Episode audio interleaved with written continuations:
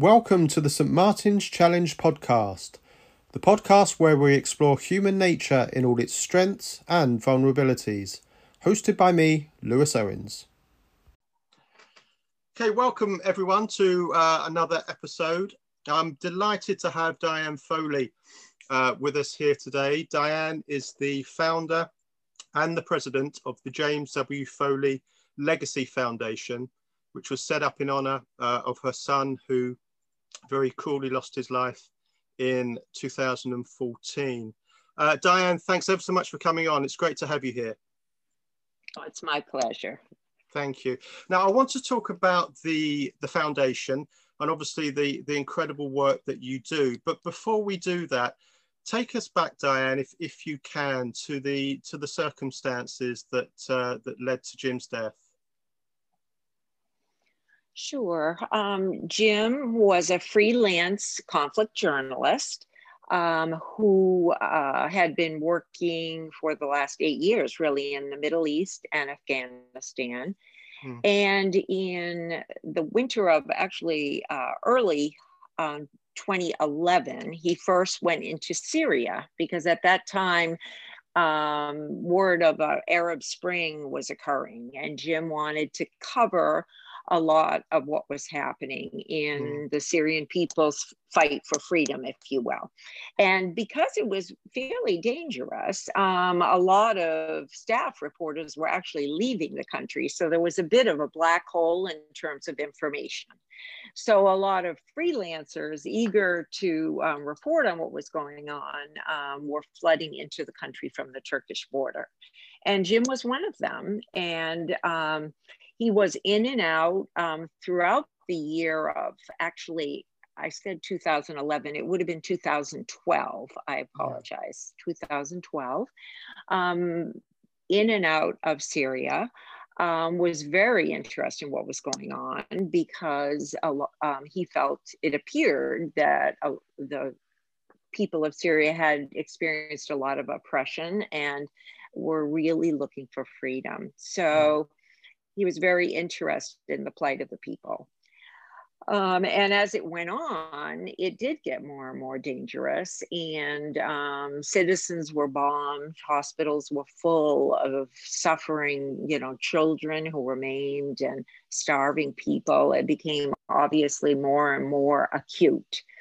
Um, at the end of November of 2012, um, Jim was kidnapped only a few miles from the Turkish border. Mm. And at the time of his kidnapped, he was with um, actually your British citizen, John Cantlie. That's right. And um, and we never heard from him again. Mm. This this was obviously um, something of, of immense suffering for for you as well. Did, did you feel, Diane, that you um, received sufficient support when uh, when Jim was first taken?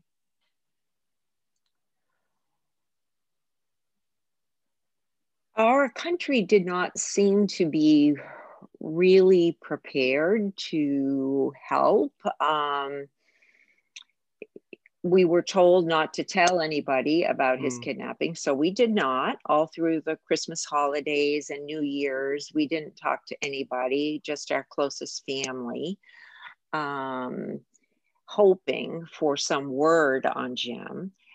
We received a lot of rumors. Um, mm. FBI w- did get in touch with us. Um, but did not not go in country for three weeks. And the person who was assigned to us did not know Arabic, did not know the area, actually suggested I should talk to President Assad for help.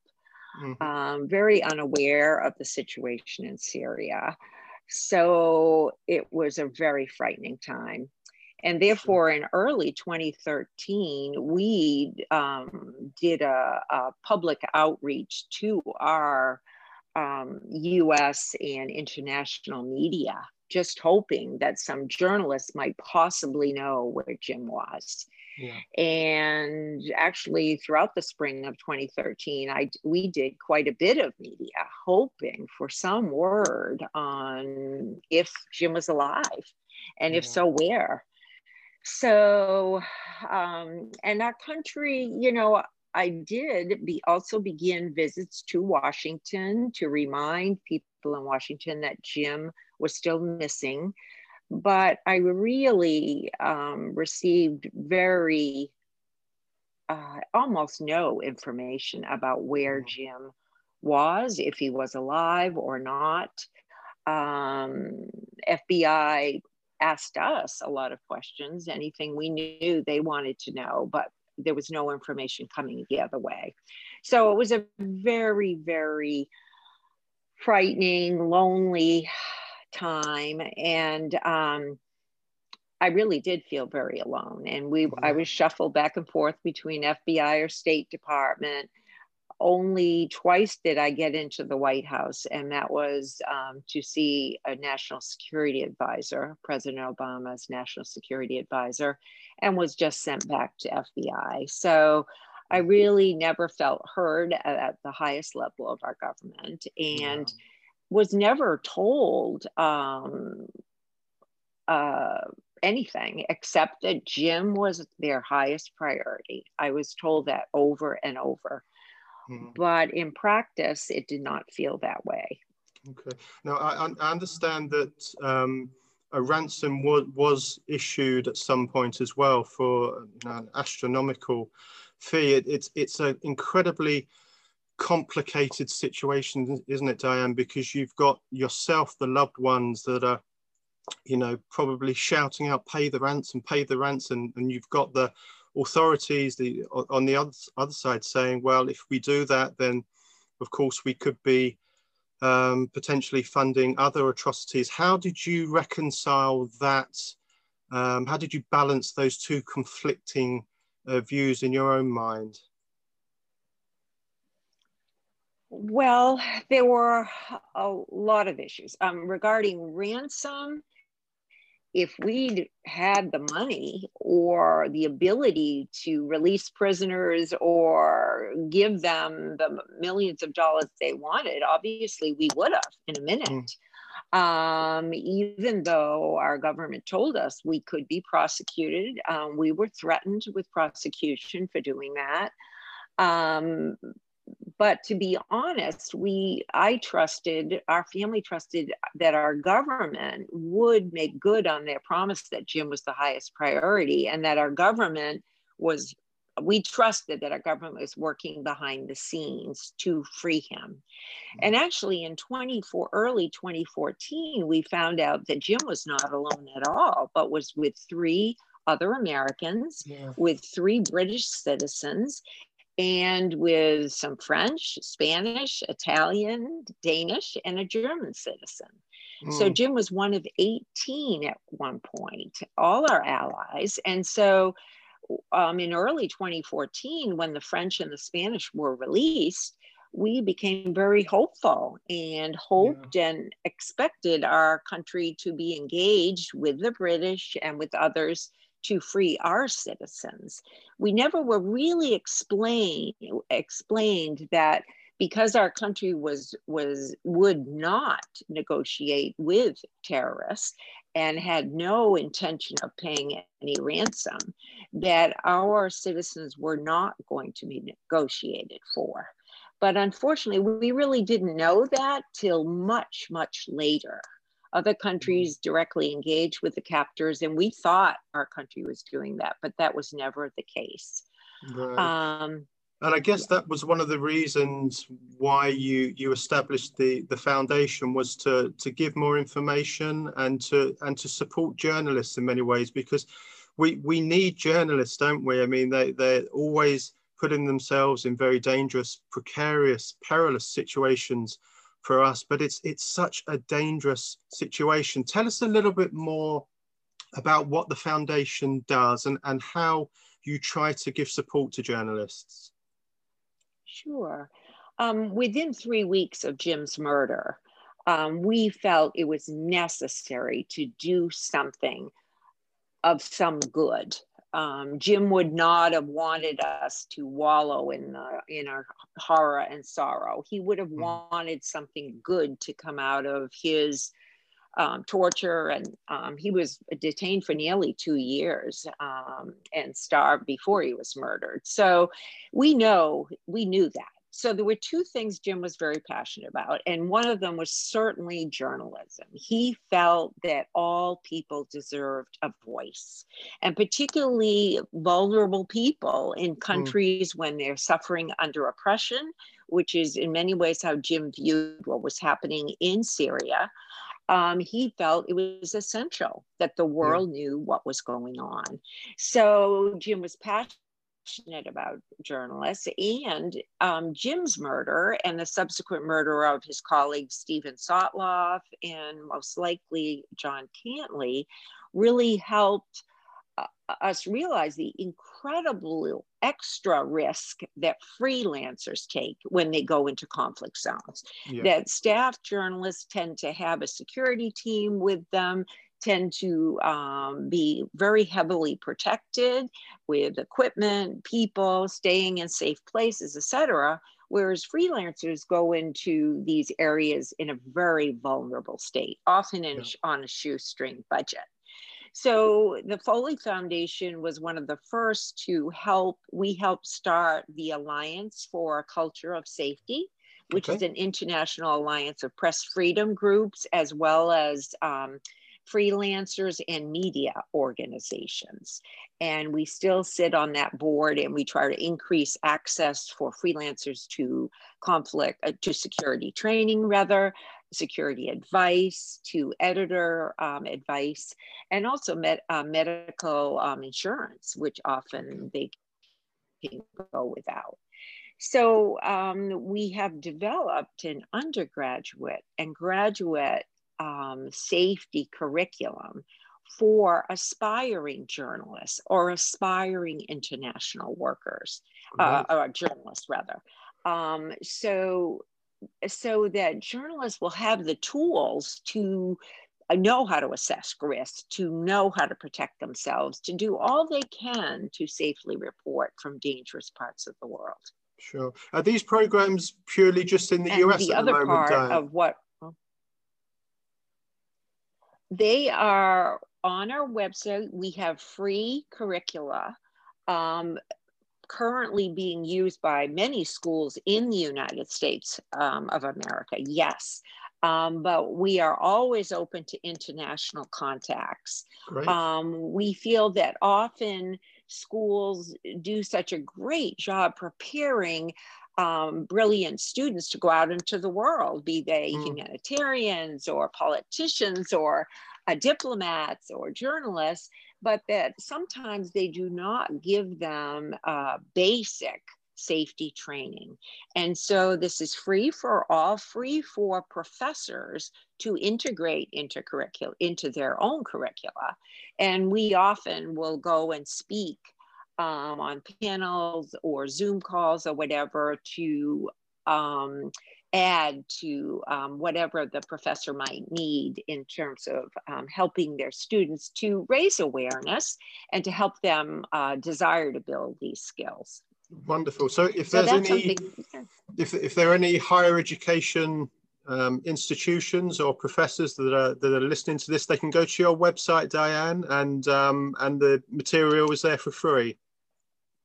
It is, and they Wonderful. can be in touch with our pro, our education director, Tom Durkin. He's very actively engaged with many faculty and um, really trying to promote a culture of safety from the time um, students begin um, to want to go out into the world because we feel we need the goodness of our bright students going out into the world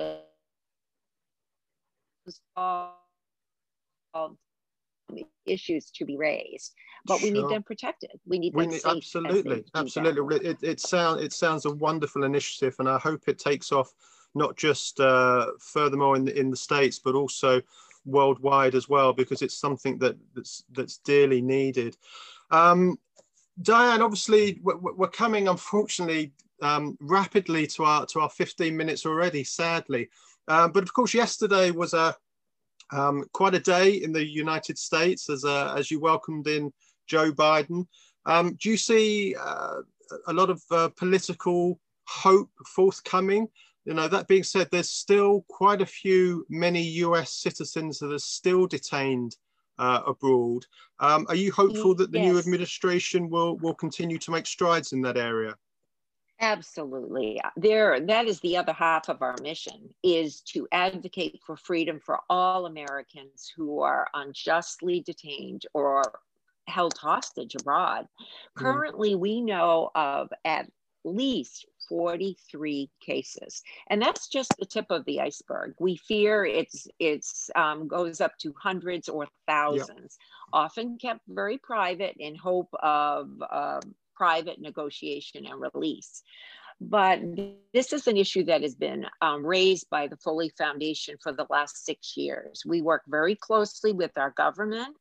Um, President Obama did issue a presidential um, directive that helped us finally get a, a hostage recovery fusion cell, a special envoy for hostage affairs, and elevate this issue of international hostage taking to the White House. So we work very, very um, uh, strongly, if you will. Um, we have a representative in Washington who engages with government and with other hostage families. We do an annual research report to see how, how our government and other nonprofits are doing in terms of helping bring um, vulnerable American citizens home and assist the families in the process. So we're Wonderful. very busy, Lewis. Yes, yeah. sounds it, sounds it. And if anybody wants further information, they can go to um, jamesfoleyfoundation.org, which lists much of what you do and, and um, gives more information of, of the, the services that you, uh, you provide as well.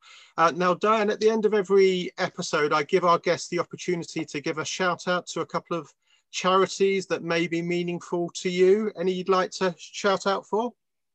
Oh, yes, there's so many, uh, um, many that people would already know of. Certainly, Hostage US, which yep. is an offshoot of Hostage International, um, Reporters Without Borders, Committee to Protect Journalists.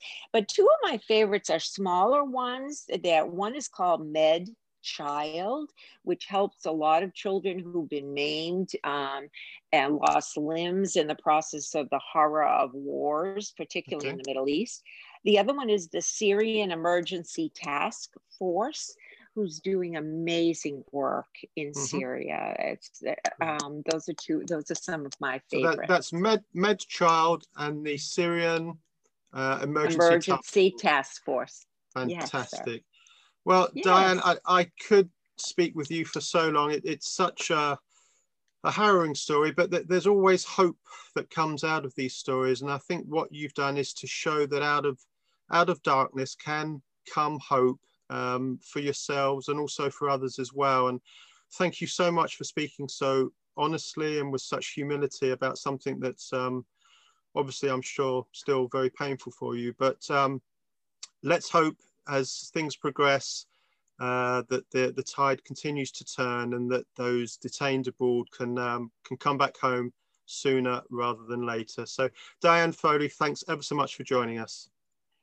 Well, it's my pleasure. And if I may just add, our tagline is to inspire moral courage one person at a time. And I feel like that's what you do with the St. Martin's Challenge to oh, challenge all of us to care about one another and to have the courage to help, to listen, and to care. So thank you so much for your attention, Lewis. I uh, do it's a pleasure. It. It's a pleasure. All Bye the very now. best. Bye bye. You too.